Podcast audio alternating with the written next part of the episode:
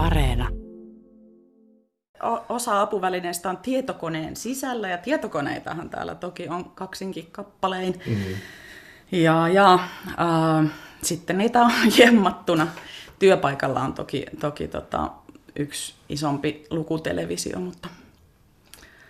Kuinka paljon sä näet nyt, me istutaan tässä pöydän toisilla puolilla, eroa on koronan asettama määrä, niin tota, sä, sä et ihan täysin soke ole, että sä pikkusen näet. Joo, tota, tältä koronaetäisyydeltä, niin sä voisit mulle irvistellä ja mä en erottaisi, että irvisteleksä vai hymyileksä. Joo.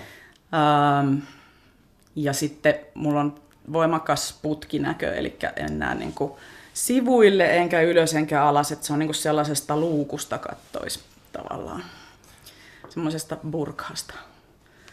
Hyvin pienellä niin, pieni, niin, pieni katseluaukko ikään kuin. Ja, ja tota, sitten se, mitä mä näen, niin on, siinä on sellaisia pisteitä niin, että sen takia mä en erota tavallaan etäisyyksiä, syvyyksiä, enkä näe lukea, mikä on se oleellinen asia, niin, niin oikeastaan voi sanoa, että ilman apuvälineitä en näe lukea.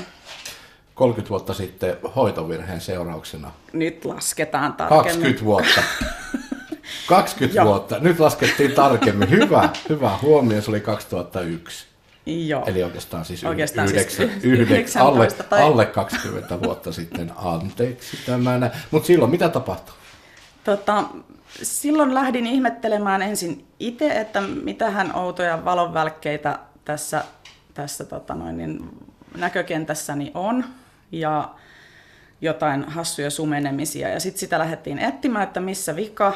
Ja, ja tota, etsittiin ja pitkään ja hartaasti etsittiin ja tehtiin ja tutkittiin ja kidutettiin ja niin edespäin, ää, eikä saatu oikeastaan selville, että mistä johtuu kohonnut aivopaine.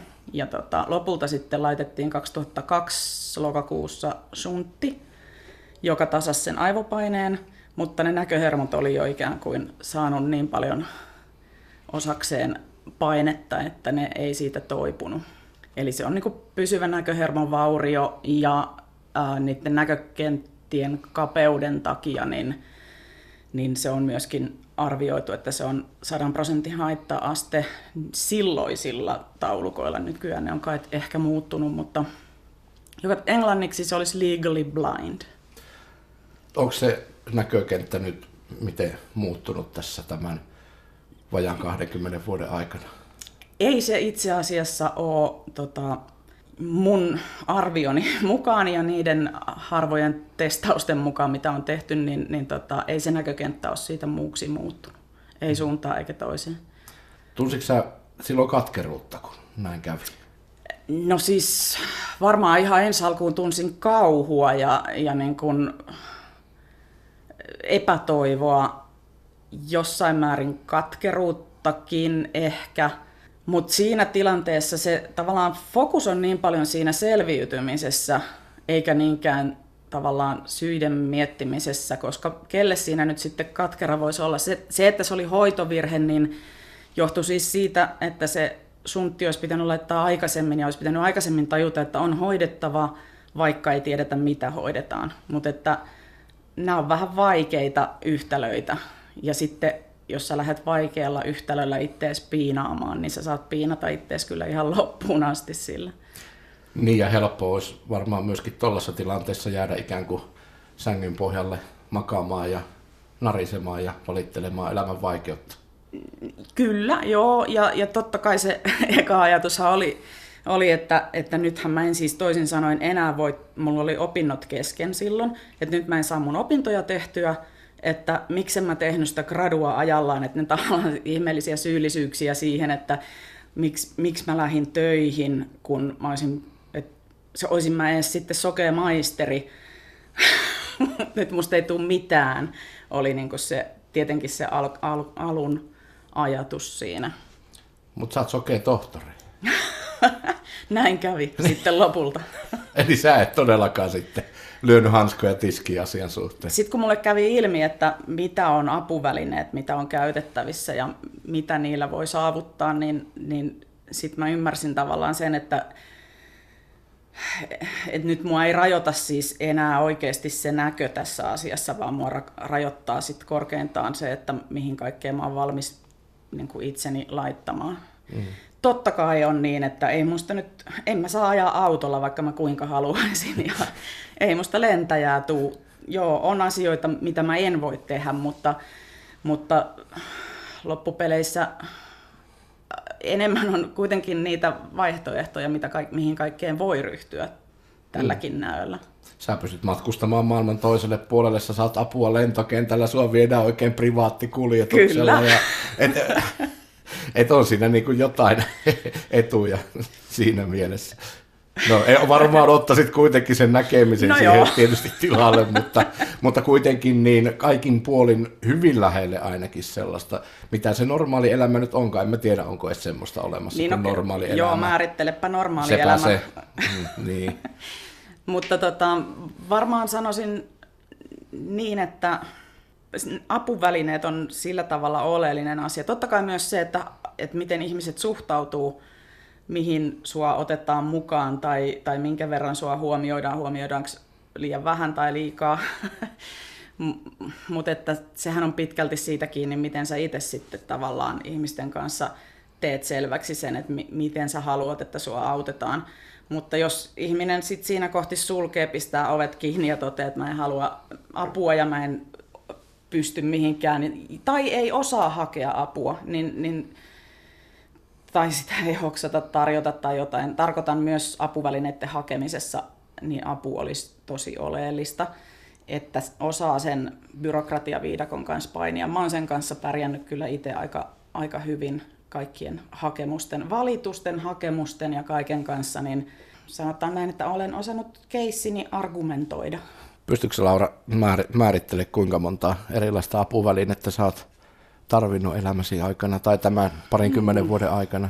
Tota, Ei nyt tarkkaa tarvii, mutta et antaa vähän suuntaa. No tietokoneessa suurennusohjelma, joka myös lukee sen, sen tekstin, toi ruudunlukuohjelma, ää, lukutelevisioita on ollut paria erilaista ja kannettavaa mallia ja, ja tota, tietenkin tärkeimpänä valkoinen keppi ja nyt sitten toi nelijalkainen versio ja, mm. ja tota, sitten erilaisia suurennuslaseja ja kaiken näköisiä on kokeiltu, että millä, millä saisi niin homma hoitumaan. Mutta tota, kyllä se tänä päivänä niin paljon asioita tapahtuu digitaalisessa maailmassa, että, että se, että pystyy käyttämään tietokonetta on tosi tärkeä. Ja sitten se, mistä jää helposti paitsi on se kirjan lukeminen, mutta sitten tämä uusin vimpain, tämä Orcam My Eye, niin sehän on siitä mahtavaa, että sillä pystyy lukemaan, että ei tarvitse kaikkea roudata jonkun ison lukutelkkarin luokse, vaan tämä kulkee mukana. Tämä on tämmöinen pieni kapistus. No niin, kokeillaanpa sitä. Se on siis Lauralla laitettu tuohon silmälasin sankaan. Se on tuollainen sormen kokoinen suurin piirtein. No, miten, miten se toimii? Se toimii parillakin eri tavalla. Toimiko se nyt? Nyt syttyi valo. Ottiko se valokuva? Meoske OC0 sekuntia teot sosen valnakoa testaten merkiksi sosoa konveksais sovi. Ohitettiin kolme videon tekstiä, joita ei voi lukea. Mikä tämä, tämä on joku kangasmaskin tuoteseloste. Joo, mutta miksi se lukee mulle jotain ihan outoa? Kasvomaski ei... No niin. Meillä on liian pimeätä täällä Suomen talvessa. Siis tota, Tämän, mutta nyt, niin, ke, osaa ke, lukea kerro, joo. suomeksi asioita, mutta sitten se osaa lukea myös tota, ulkomaankielellä asioita. Katsotaan, lukisiko se. Eli siihen syttyy kirkas valo. Sitten se ottaa... Discourses and workplace culture. Every workplace has its own kind of workplace culture. Workplace culture or organizational culture is constructed sitten se lopettaa, kun mä kiellän sen. Eli sä näytät kädellä, että nyt saa, nyt saa lopettaa. Eli siis tuollainen sormenkokoinen laite, joka on kaula narulla, sulla kaulassa, se laitetaan tuohon silmälasin sankaan, sitten painetaan nappulaa, sitten siihen syttyy kaksi kirkasta valoa, ja sitten se ottaa valokuvan. Ja sitten se kuulostaa siltä. Joo. Tällä vois Aika myös, tälle, tälle voisi opettaa sun kasvot, tai siis jonkun läsnä olevan ihmisen kasvot. Mut... Hmm. No niin, hän ei nyt opi, koska on liian pimeä. laita... mene, mene tauolle. Joo, mutta siis sille voi opettaa kasvoja, eli sitten kun mä näkisin jossakin jonkun ihmisen, niin, niin sitten tämä kertoo mulle sen, kuka se on, jos mä oon siis opettanut sen ihmisen sille. Tälle, tällä tavalla sille voi opettaa erilaisia asioita, mutta että mulle merkittävintä on se, että, että tällä voi lukea katukylttejä, jos oot jossakin kulkemassa opaskoiran kanssa ja haluaisit tietää, missä satut olemaan, niin, niin katukyltittää, lukee ääneen ja, ja sitten kaupassa erilaisten tuotteiden jossain määrin viivakoodeissa, riippuu viivakoodista se saattaa tietää, tai sitten se sanoo, että tuntematon viivakoodi.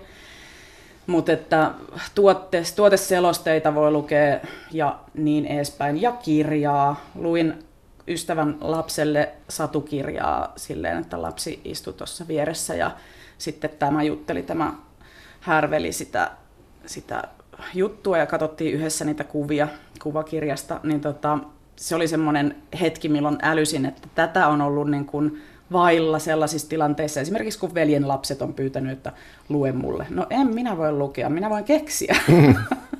Mutta kaiken kaikkiaan niin sä haluat kannustaa näkövammaisia ehdottomasti. ehdottomasti siihen, koska jo tällä pienellä perehtymisellä niin voi sanoa kyllä, että elämästä voi tulla huomattavasti parempaa apuvälineiden kanssa.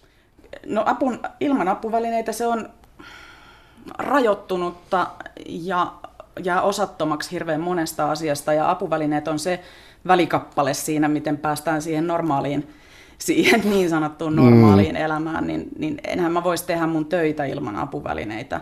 Eli sitten mä olisin siellä kotona ja miettisin, että no viittinkö mä nyt sitten ruveta johonkin niin kuin silloin mä sanoin alun perin, että minä en sitten mitään pajukoreja rupea punomaan, mikä oli mun kuva siitä, että no sokeet vaan pujo, punoo pajukoreja. Ja varmaan moni sitäkin tekee käsityöläisammatit so- sokeilla, näkövammaisilla varmasti tosi hyvä, mutta ei ole niin, että sun täytyy vain rajoittua sitten tavallaan kukin kykyjensä mukaan sitten, kun saa ne apuvälineet, niin, niin sitten se on niin kuin siitä kiinni enää